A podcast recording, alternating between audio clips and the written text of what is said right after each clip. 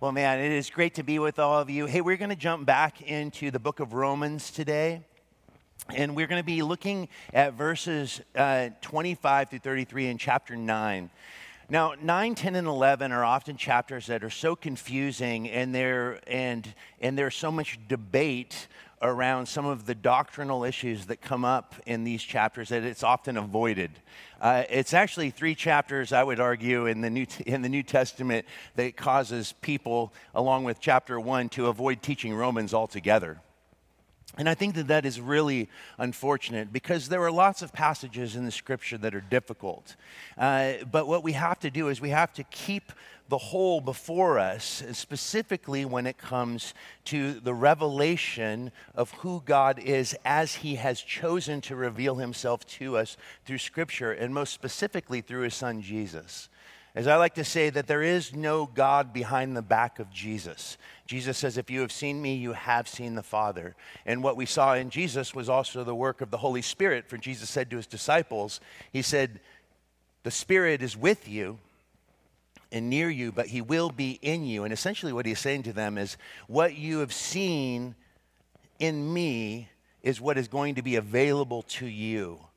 After I go through the cross and after I ascend to the Father, I will send to you, I will not leave you orphans, I will send to you another helper. So in Jesus, we actually see the triune God at play. Jesus is the direct imprint, as it says, the representation. We're told that in Hebrews that God at various times has spoken in various ways, but in these last days, the final word of God is Jesus Christ, His Son, and which means that G- that God has nothing to say to us but what He has said to us in Jesus, uh, and what He continues to say to us in Jesus. And this is super important for us as we read through passages, because there are passages that if you were to, let me just give you an example, if you were to only have uh, Jesus's famous teaching on the sheep and the goats, you would inevitably believe that salvation was based specifically upon what you do. There's no getting around it. When you read that, when you read that passage, uh, there there's nothing that would lead one to believe that you are saved by grace alone through faith alone. Those passages have to be put into the context of the whole. And there are at times tensions, and those tensions are unavoidable. And what frustrates me is that often we have theologians that try to squeeze difficult passages into a particular theological grid, but you cannot do that without torturing some other passage. And so I have, this is one area where I deeply appreciate um, the Catholic respect for mystery. We need to allow for sacred mystery in Scripture. There is a tension when we talk about God's sovereignty and man's responsibility. There is a tension when we talk about faith and works. There is a tension when we talk about law and gospel. And those tensions are going to be there. There is tensions when we talk about the fact that there is an ethics to the kingdom of God, and you, like me, find that you are nothing more than mixture. We shouldn't necessarily be uh, just relaxed in the fact that we're mixture. It's it's all meant to lead us to a continual, as I talked about last week, that the goal is knowing Him, intimately knowing Him. And that, and that what we need to be focusing on is surrender, total surrender, not so much trying harder. And I think that this is really important for us. And we have to keep these things in mind. So I just want to set this up because when you read a difficult passage, you're like, there it is. God's God's actually secretly a monster. And I think we need to be very careful to not apply to God a grid of our own making, but allow the person of Jesus and what Scripture says about Jesus being the final word is that He must be the lens by which we look through all Scripture. That would be my argument. And and there are plenty that disagree with me, but I'm I'm going to hold to a Christological center because there is no other name under heaven by which one can be saved. So I trust Jesus. Jesus is the one that makes Christianity compelling for me. It's why I'm a Christian, because Christ is in the name. So, this section, I would argue, is about what I would call the cross of stumbling in the patience of God. Paul is addressing an issue that has arisen in the Roman church around Jewish Christians and Gentile Christians. And that the, the, the issue that has arisen is that those Jews that were, that were Torah-practicing Jews are asking the question, was God's covenantal promises with Israel, were they, are they null and void? Because I thought that the covenants of God cannot be moved. And, and this is why we are told in First Corinthians one twenty-three, but we preach Christ crucified, a stumbling block. I didn't finish the verse there, but I'll just tell you, it's a stumbling block specifically to the Jews. And then it goes on to say, and foolishness to the Greeks. But for us who are being saved, it is the power of God. And I think that the cross of stumbling is something, the reason I put dot, dot, dot after it, because the cross of stumbling is not just a stumbling block for Jews. It continues to be the stumbling block for the world. It also continues to be the stumbling block for us as Christians. It is a reality that the cross continually confronts us with our inability to save ourselves. And that is offensive to the old man, to the old woman. That is to die daily with Christ. We have died once with him and have been risen into resurrected life. And yet somehow that old nature has this uncanny ability to resurrect itself. And it creates a frustration at times when we come up against the cross, because the cross eradicates salvation by human effort. And I think that this is important, but this is what I want us to see, because the cross of stumbling uh, and the patience of God are key to understanding nine, ten, and eleven. What I would argue is that Paul's point is not that God is somehow cruel, and that he is, and he's this weird puppet master who literally creates evil people for the purpose of demonstrating his glory through his wrath, because God is light and in him is no darkness at all. I would argue that a good God could not make an evil thing. What a good God can do is make a, a thing that has the possibility of going wrong. And this is what has happened, and there is a powerful reality in that, because it challenges our ideas of what we think about when we think about sovereignty, which is that God, if God is all-powerful, then everything must be in his control. And I would argue that everything ultimately is in his control, but if God sovereignly decrees to limit himself by creating vehicles, vessels, humanity, angelic hosts that have limited freedom, and that freedom can be misused, that doesn't mean that God has lost control, because God has an incredible ability of weaving the dissonant notes of existence into his redemptive story. Ultimately, his redemptive story will be told. So don't think that I'm diminishing God's sovereignty at all. I just am willing to defend that his sovereignty can include his freedom to give or grant freedom, at least on a limited level. So I don't like to refer to free, the whole free will, determinism conversation. It's so much more nuanced than that. It's not like you're either totally free or you're totally determined. I would say, are we free? Kind of, but we're limited. We don't get to pick who we were born to. We didn't get to pick where we were born. We don't get to pick how long we live. There is limitations. Even our freedoms, I mean, think about the controversies in our country over something as as as silly as masks. This is a this is a great hot topic. I don't like them because it makes my beard flat and I'm vain. Okay, um, but I don't like what it does to my face. It just it doesn't look right. I I don't want to be a ninja. Um, and but but I, I think about it. The the, the big fight is over freedoms. You know that the same fight happened when they required people to wear seatbelts. Do you guys remember when that became a law? Many of you don't, but many of you do. I remember because when I was a kid, my dad would stick me and like ten other children in the back of a pickup truck and drive while drinking a six-pack with no seatbelt on, and all of us, you know, not the safest, you know, joyride, which is why seatbelt. But people were enraged. They thought it was a violation of personal rights. And I think that this is one of those things where just we're not actually free. What do you mean by freedom? Because all of our freedoms are actually driven by by parameters, we are free with always within parameters. And I think that that's an important thing to keep in mind, because we have these we have these two-dimensional visions of, of these topics when it's actually far more complex, far more nuanced. Look what it says here in, in Romans ten twenty-one. It says, but of Israel, he says, all day long I've held out my hands to a disobedient and contrary people. Israel's history, I just want you to know, is our history. Humanity is rebellious. He could have picked any country. He chose Israel, not because of their mightiness, but because of their insignificance. And through Israel, he brought forth the Messiah. And the redemptive plan all along was God's redemptive plan for his world. In fact, in choosing Israel, he says, I have chosen you, O Israel, that through you, you might become a nation of priests to the nations. But they rebelled against God's plan. Weird. First parents rebelled against God's plan. Israel rebelled against God's plan.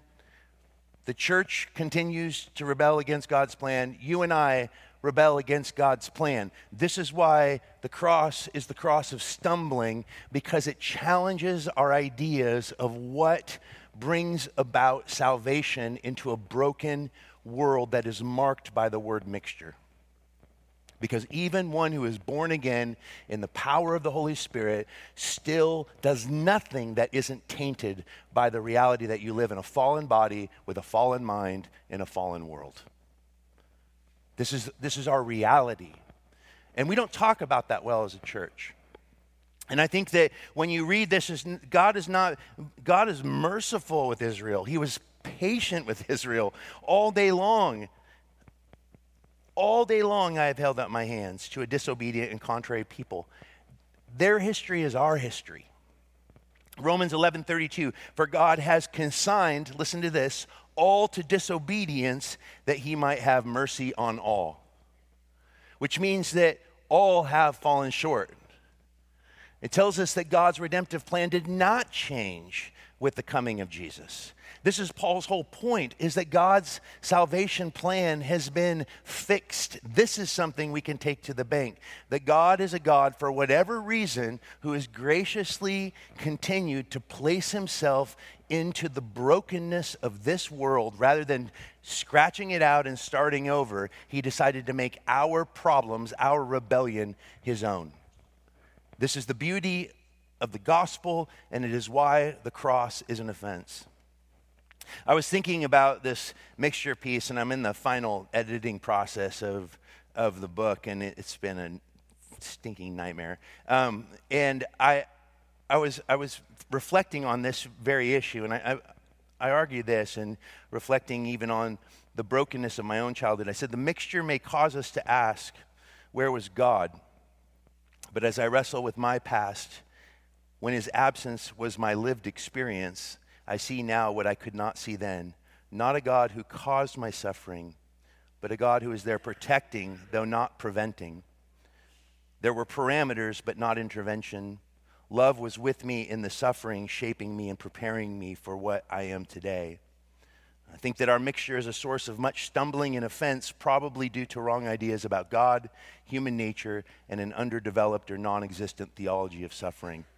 There is no doubt that the exodus from the church we see around us right now from many flows from the reduction of faith to merely a means toward personal fulfillment, as if happiness is the goal. An oversimplification of existence where the suffering servant, Jesus himself, has been turned into some kind of cosmic Santa Claus. Or on the other side, there is a distaste and bitterness for many toward a rigidity in many churches that has presented God as responsible for all that we experience, a determined existence by the unmoved mover, that's a Greek idea, not a Christian one, whose severity flows from his inscrutable holiness.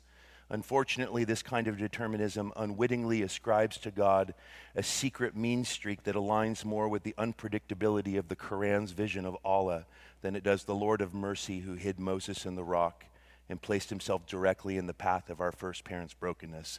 Neither view allows, neither view allows for the immovable reality that existence comes in endless shades of gray. a black and white theological grid is not compatible with the complexity and nuances of existence and only serves to render the church impotent in its ability to represent the one who in his sovereignty was pleased not just to identify with our humanity, but with our sin. This is what I want you to understand as we dig into these passages. And if that was dense, it's because it was written, and that's why I don't manuscript. Because it would be really, really long sermons of me not looking up. All right, Romans chapter nine, verses twenty-five through twenty-six. First of all, we see in this picture of God's patience and the cross of stumbling, we see the theme of calling and inclusion. A lot of confusion around what does it mean to be called by God? But it says in Romans nine, twenty-five through twenty-six, as indeed he says in Hosea, those who were not my people, so he's talking now, God was already prophesying through Israel's prophets that Gentiles would be brought into God's salvation plan. It says, those who were not my people, I will call my people. And her who is not beloved, I will call beloved. And in the very place where it was said to them, you are not my people, there they will be called sons of the living God. Paul will continue to build on this picture because one of the views at the time that Jesus was on the scene in the world is that the Jews viewed their election, I think actually much like the church often views election, which is a really sad way of viewing it, which is that we are chosen, they are not. Therefore, we must cloister and protect ourselves from them. And that kind of us versus them mentality is not, once again, Israel's history. That is the church's history. It's humanity's history. Our natural tendency to gravitate toward those that we relate to or connect with or agree with and then create scapegoats with everyone else. And I think that what Paul is trying to show those Jewish Christians who are still struggling with the idea that God would graft in those pagan Gentiles. How could the God of Israel allow Gentiles to come into this holy space? We believe in Jesus as the Messiah, but we thought he was going to restore Israel's glory. And what Paul is saying to them is the same thing that Jesus said to them, is that you misunderstood what the plan was. That you turned it into a plan about you. It was always about a God who loves the world, and you missed that point. And so what Paul is, is saying is like, listen, your, our own scriptures declare that God's plan was always to include Gentile believers, non-Jewish believers, that the Jews were supposed to be conduits by which God's grace would be made known to the world. They failed in that. But God knew that. And that knowledge is what we have when we read those passages that Jesus Christ is the Lamb slain before the foundation of the world, that the plan of the cross was already in play before anything began. God knew that that limited freedom would be abused and misused and would create separation, but that did not stop him from moving through human history and working out his redemptive purposes. This is why Peter says, listen, you, it's not like God is slow in his promises. For, for God, a thousand, a thousand years is but a day. And I think that this is this is the reality as we see the world moving, history moving. It does seem to be moving toward a particular goal. There is something happening in the world right now, and we need to be aware of it, that God's redemptive purposes are still happening. You know, just this week, it was so powerful. I, I feel like I was in Chicago, and Darcy and I were doing this counseling, and we, we um, had dinner with two couples, and one of the couples, uh, the, the man was a, was a retired youth pastor. And, you know, he's in he's in Illinois, and he was, and there was a bit of deconstruction going on for sure. He's going through some pretty significant struggles and, and family suffering that was making him question whether God was at play still. And and he asked the question, he goes, well, how's it how's it going in Portland? Like, what's going on with, I'm like, it's weird. I've just been seeing so many people come to faith right now. And he was like, that is impossible. I'm like, no, no. It, actually, like, people go to church in Portland. Like, it's like, are you serious? Like, he was so blown away that out of all the places in the planet, this seems like the last city. I mean, if you go anywhere else in the U S, everyone thinks that we are bat blank crazy, okay? Like, we, people do not have, like, high views of Portland, Oregon anymore. And, and yet, Californians and New Yorkers still moving here. Some of you are them. Um, and uh, I, but that's because it, it takes a place that's actually just as messed up for it to seem like a better possibility. Um, and so I, I was I was struck by this conversation because it was like it had it had been hitting me like I feel like people are more open to the yes there has been an abandonment of the church, no doubt. Door of Hope's been reduced at least by forty percent. Uh, we'll yet to see how many more will come back over time as COVID restrictions diminish, but I, I don't know if it's about COVID anymore. Um, and and then I was just focusing on this the other day. I get this email from this guy who said, I discovered you through a video documentary that you did with Tim Mackey. I was blown away by what's happening at Door of Hope.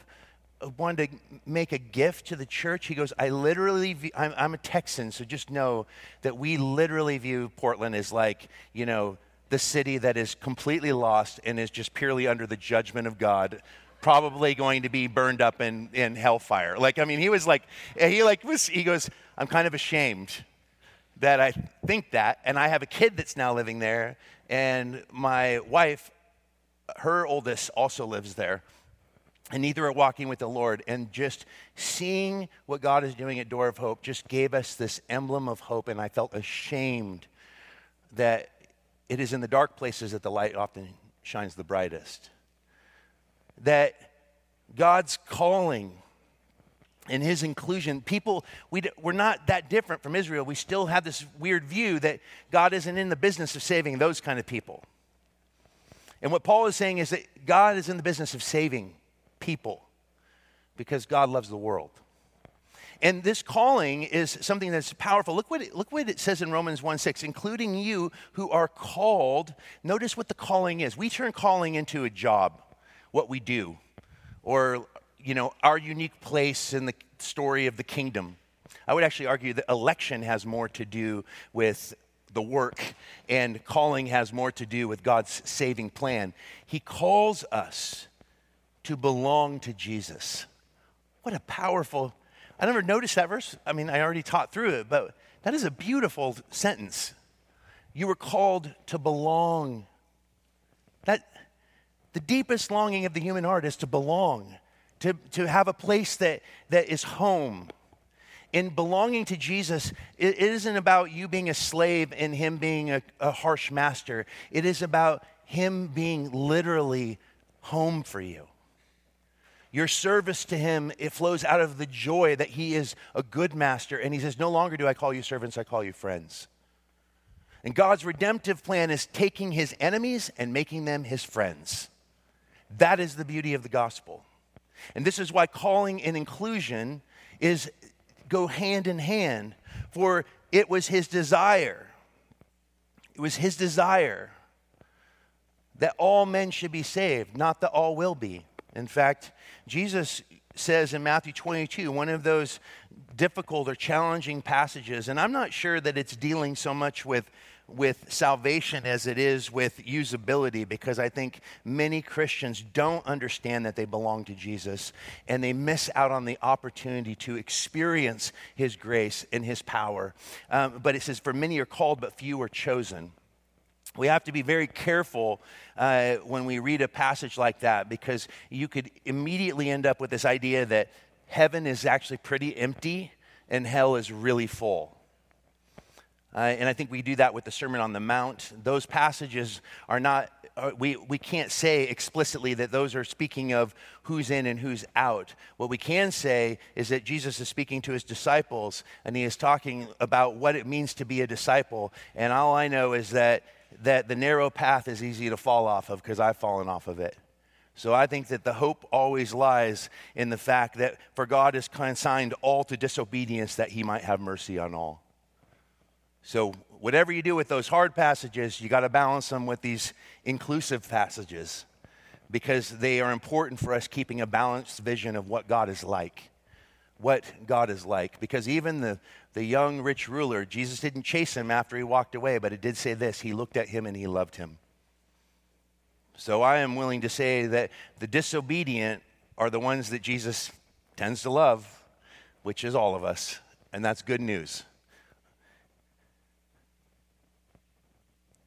Mercy and judgment. Look at verses twenty-seven through twenty-nine. And Isaiah cries out concerning Israel, though the number of the sons of Israel be as the sand of the sea, only a remnant of them will be saved. For the Lord will carry out his sentence upon the earth fully and without delay. And as Isaiah predicted, if the Lord of hosts had not left us offspring, we would have been like Sodom and become like Gomorrah. I think that this is one of those passages that Paul is saying, listen, just because you are born nationally a Jew, like genetically you are a Jew, just because you are from Israel does not make you a friend of God. Jesus was very clear on that. But what it also says is that God, in his mercy, when the entire nation essentially turned its back on him, that God in his mercy, and this is what it says about all of humanity, that all of us were disobedient, turning our backs on God, and that his mercy and his judgment can never be separated from one another. And the one thing that is clear in Scripture is that God is a God who is slow to anger. He seems to be able to hold his anger in ways that you and I cannot. He is patient. This is why James two thirteen says, "For judgment is without mercy to the one who has shown no mercy. Mercy triumphs over judgment." If God was just the severe judge, none of us would stand a chance. And Paul was saying, you're so focused in on this idea that Israel is, is been abandoned when you don't realize that God has actually always been in the business of saving.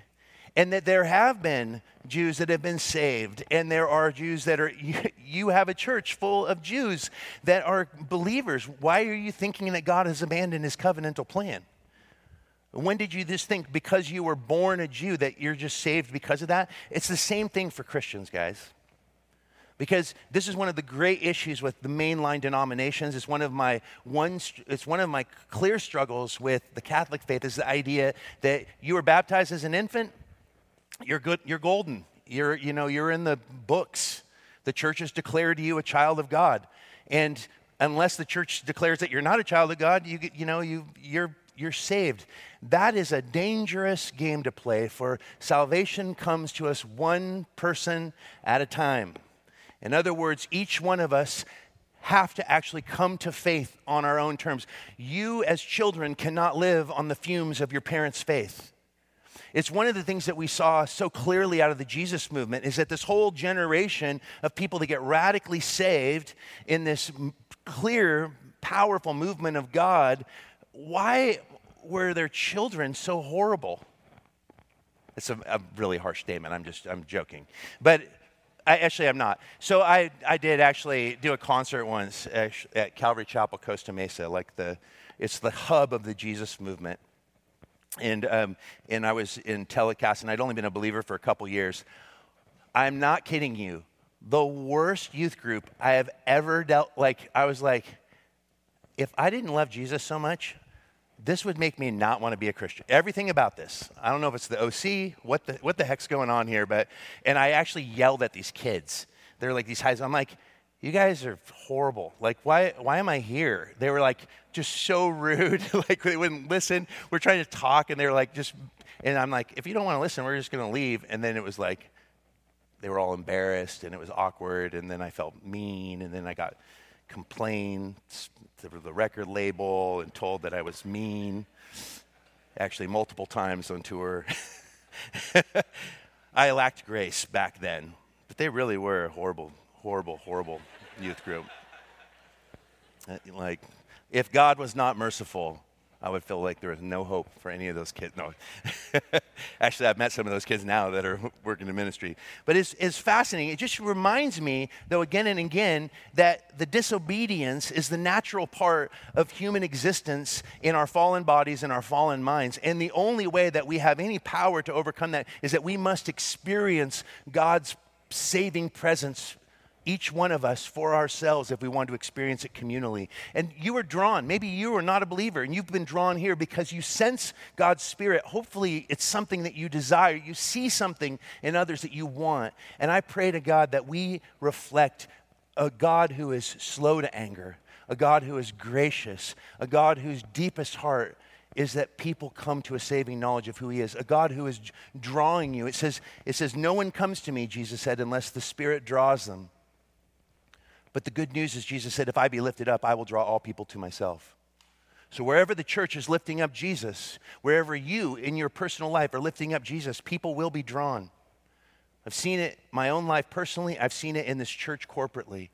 God draws people to his Son when he's lifted up, no matter how broken or messy we are. And the more honest we are about our brokenness, the more honest we are about our own shortcomings, the less it diminishes those barriers that actually has turned people off from the church because they feel like it's a place full of hypocrites. If we could just actually diminish that and say, you know, it's true, we kind of are hypocrites often. And but the reason we are saints is because Jesus has saved us, because we're hypocrites that have been forgiven. And actually, what we are inviting you into is the saving life of Jesus is when we continually surrender again and again to him, each week, each day, every day. Lord, not my will be done, but your will be done. And I'm going to make a mess of it, but I'm going to follow you. I'm going to follow you. God's mercy and his judgment. We can't talk about his judgment without putting his mercy in front of it. And I think that we can trust, actually, his judgment. Even the wrath of God in Romans one, it says, therefore God gave them over, I believe is still a rest, restorative wrath. It's very much the same language that Paul uses in First Corinthians when he said of the man that was sleeping with his stepmother, give that man over. Just like Romans one, the wrath of God is God gives them over to a debased mind to do those things which are unfitting. In, in First Corinthians three, give that man over, that to, that is, give his flesh to Satan that his soul might be saved. And it's clear in Second Corinthians that the man being out of fellowship and feeling the full weight of his of what he has done comes back to the church in repentance. And Paul says, hey, if the man has repented, invite him back. There is, it's a restorative judgment that even for us as Christians, that should be the desire. In a culture that is is pushing for justice, often justice is being pushed in a way where there is no mercy.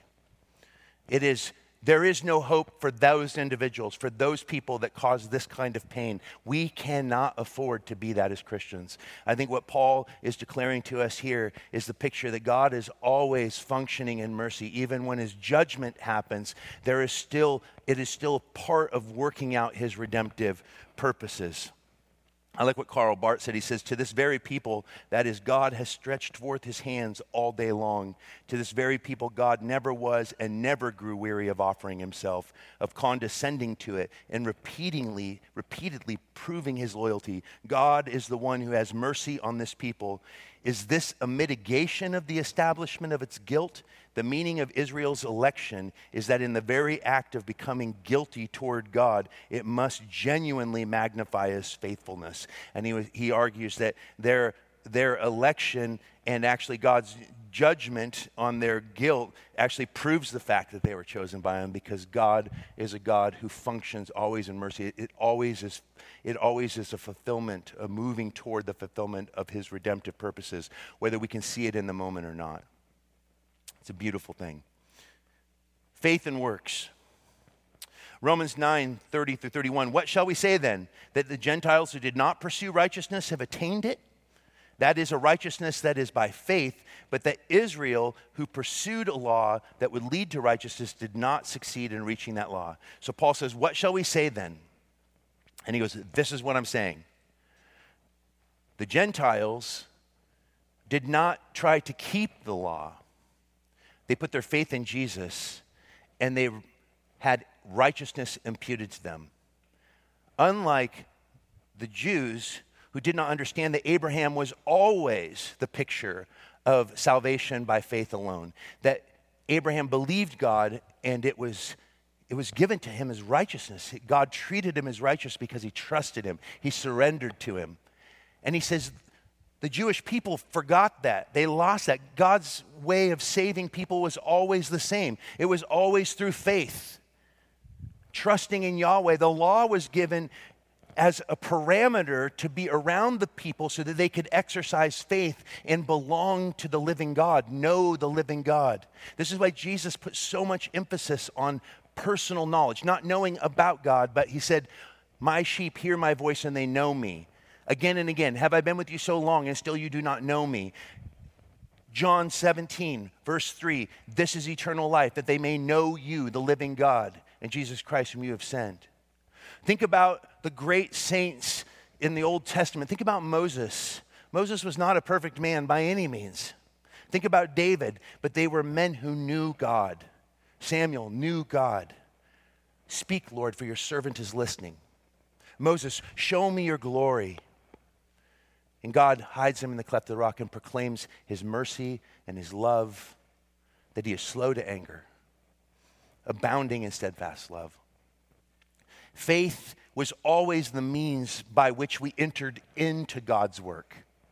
And this is the point, John chapter six, verse twenty-eight and twenty-nine, one of my favorite passages in the Bible, because it, it, it, it's Jesus doubling down on what the work of God is. And he says, and they said to him, what must we do to do the work of God? And Jesus answered them and said, this is the work of God, that you believe in him whom he has sent. What Paul is basically demonstrating here is that Israel's failure was a failure to believe in God. What they instead believed in was their own effort to keep a law that they could not keep. And that was their condemnation. It's the same condemnation that Jesus will give at the end of the age when it says, many will stand before me and say, did I not do this and that thing? And he will say, away from me, I never knew you. So all Paul is doing is doubling down what he's already said. Abraham is the emblem of what it means to be a person of faith. God just wants you to trust in what he has done for you through Jesus. This is a righteousness now has come to us apart from the law. The cross of stumbling. And you can see why it would be a cross of stumbling for those Jewish listeners that have been raised from the youngest age, from their earliest memories, to keep the Torah, to practice the law, that the law would save them. And even though they've put their faith in Jesus, they're still struggling to not trust in the law. And I want to just once again say, we're not any different in the church. Because we create our own laws that make us feel okay with God, when in actuality, we're worshiping and practicing all these things around a God that we don't actually know. And that's deeply troubling. And this is why I am not a prescriptive preacher, and why I hammer every week for the last thirteen years, because we're coming up on thirteen years of Door of Hope's history, is that the thing that matters the most is, can you honestly say, I know him? I don't care how holy your external life is. I want to know, do you know Jesus? Because I actually believe that Scripture is clear that we can know him. If Jesus says, I am with you always to the end of the age, he either is or he isn't. If we are told that, that Paul's deepest desire is that I may know him and participate in his life and his suffering. To know Jesus is the goal of everything, friends. And it's the only thing that assures that we are living by faith and not by works. It is only then that we have a faith that works.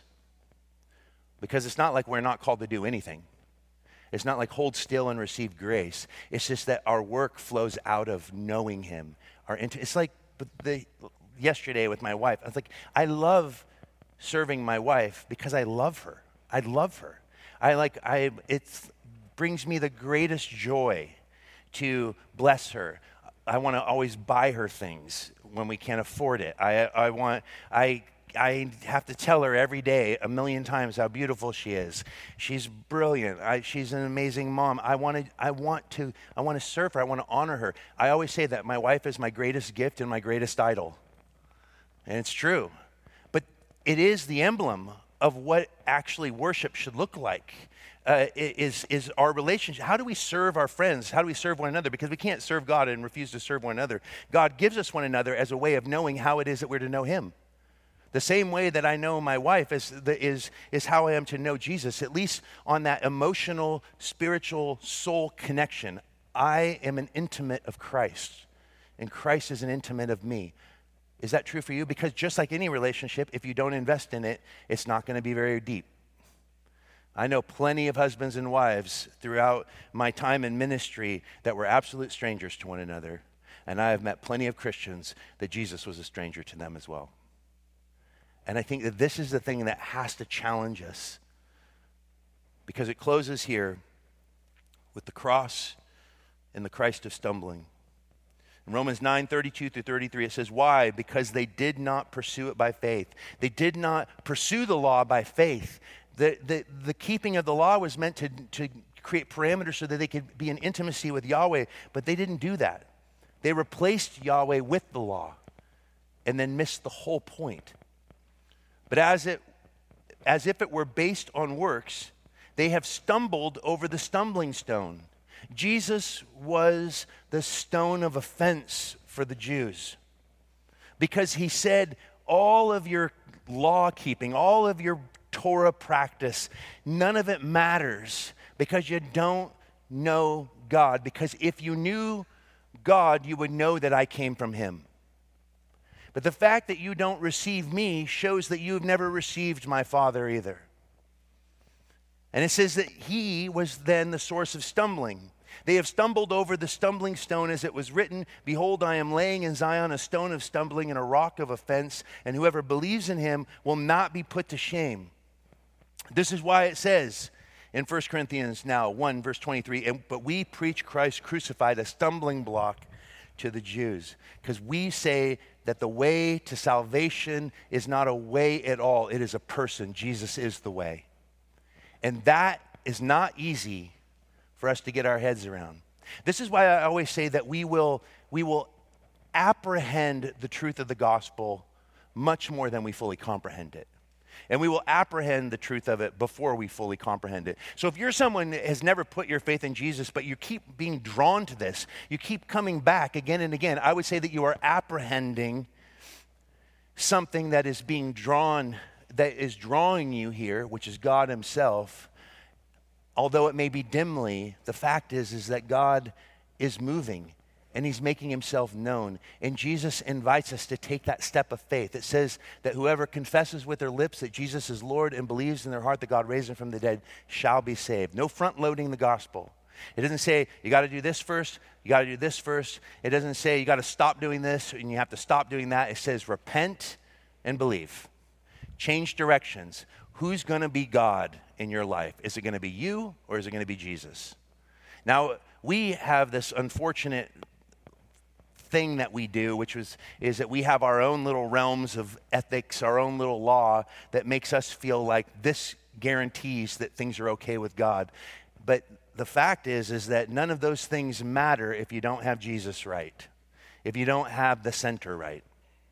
That's why my dad was so hung up on surrendering to Jesus. He thought for him it was like, well, like, you know, pastors before told me that I got to stop smoking and I got to stop drinking and I need to stop with the ladies. I'm like, Dad, you can't even walk. You, there's no ladies. Um, and uh, and he's like, I'm not dead yet, son. And it's true. That's, I love that answer. It's actually, it, it really works for him. Um, I was just teasing the other day. I'm like, Dad, you know, I think you're like beloved by so many people because I talk about you so much. And he goes, why would you talk about me? And I'm like, because you're weirdly charming. And and and and I can't not look at your face and see my, and not see my own. Because I see in you me. I see in you all of us. And and he goes, he just goes, I like that. It's good. Uh, here's the power of it. It's not about surrendering this or that thing. It's about you.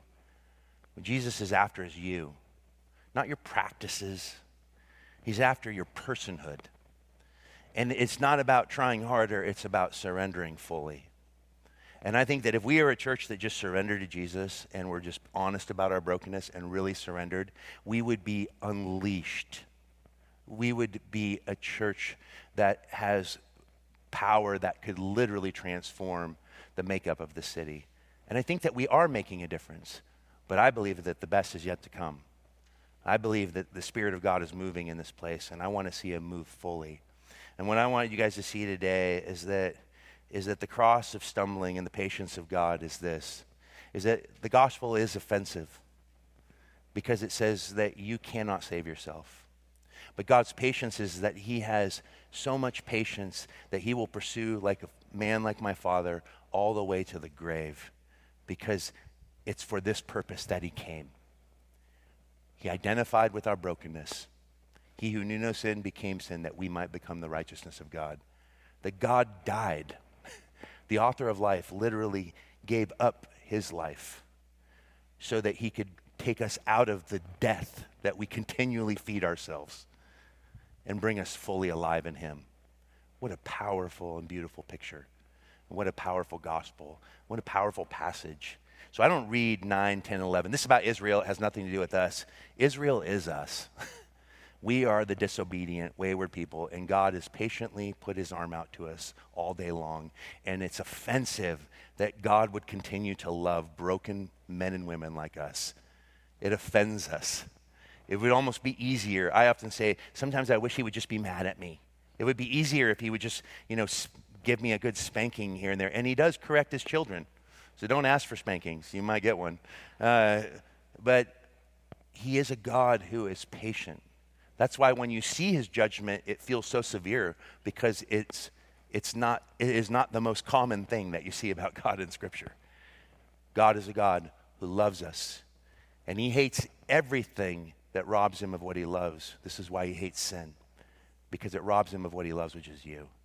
So surrender to Him. Amen? Let's pray.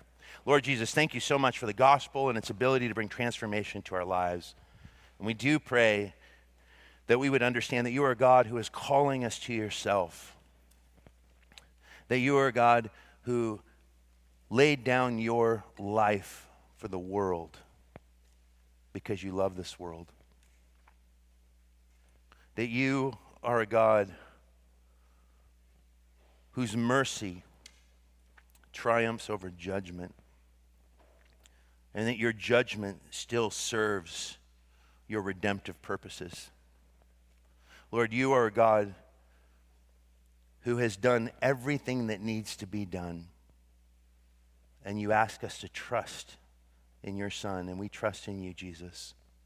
And we pray that our trust in You would bring forth works that demonstrate the intimacy that we have with You. This is the work of God, that you believe in Him whom He has sent. Each day is an act of faith. And we want a faith that works. Lord Jesus, we see that Your cross and Your personhood is not just a stumbling block for the world, but it often stumbles us, because it's hard for us to truly accept that we cannot add to what You have done. Lord, that the cross puts us all on an even playing field.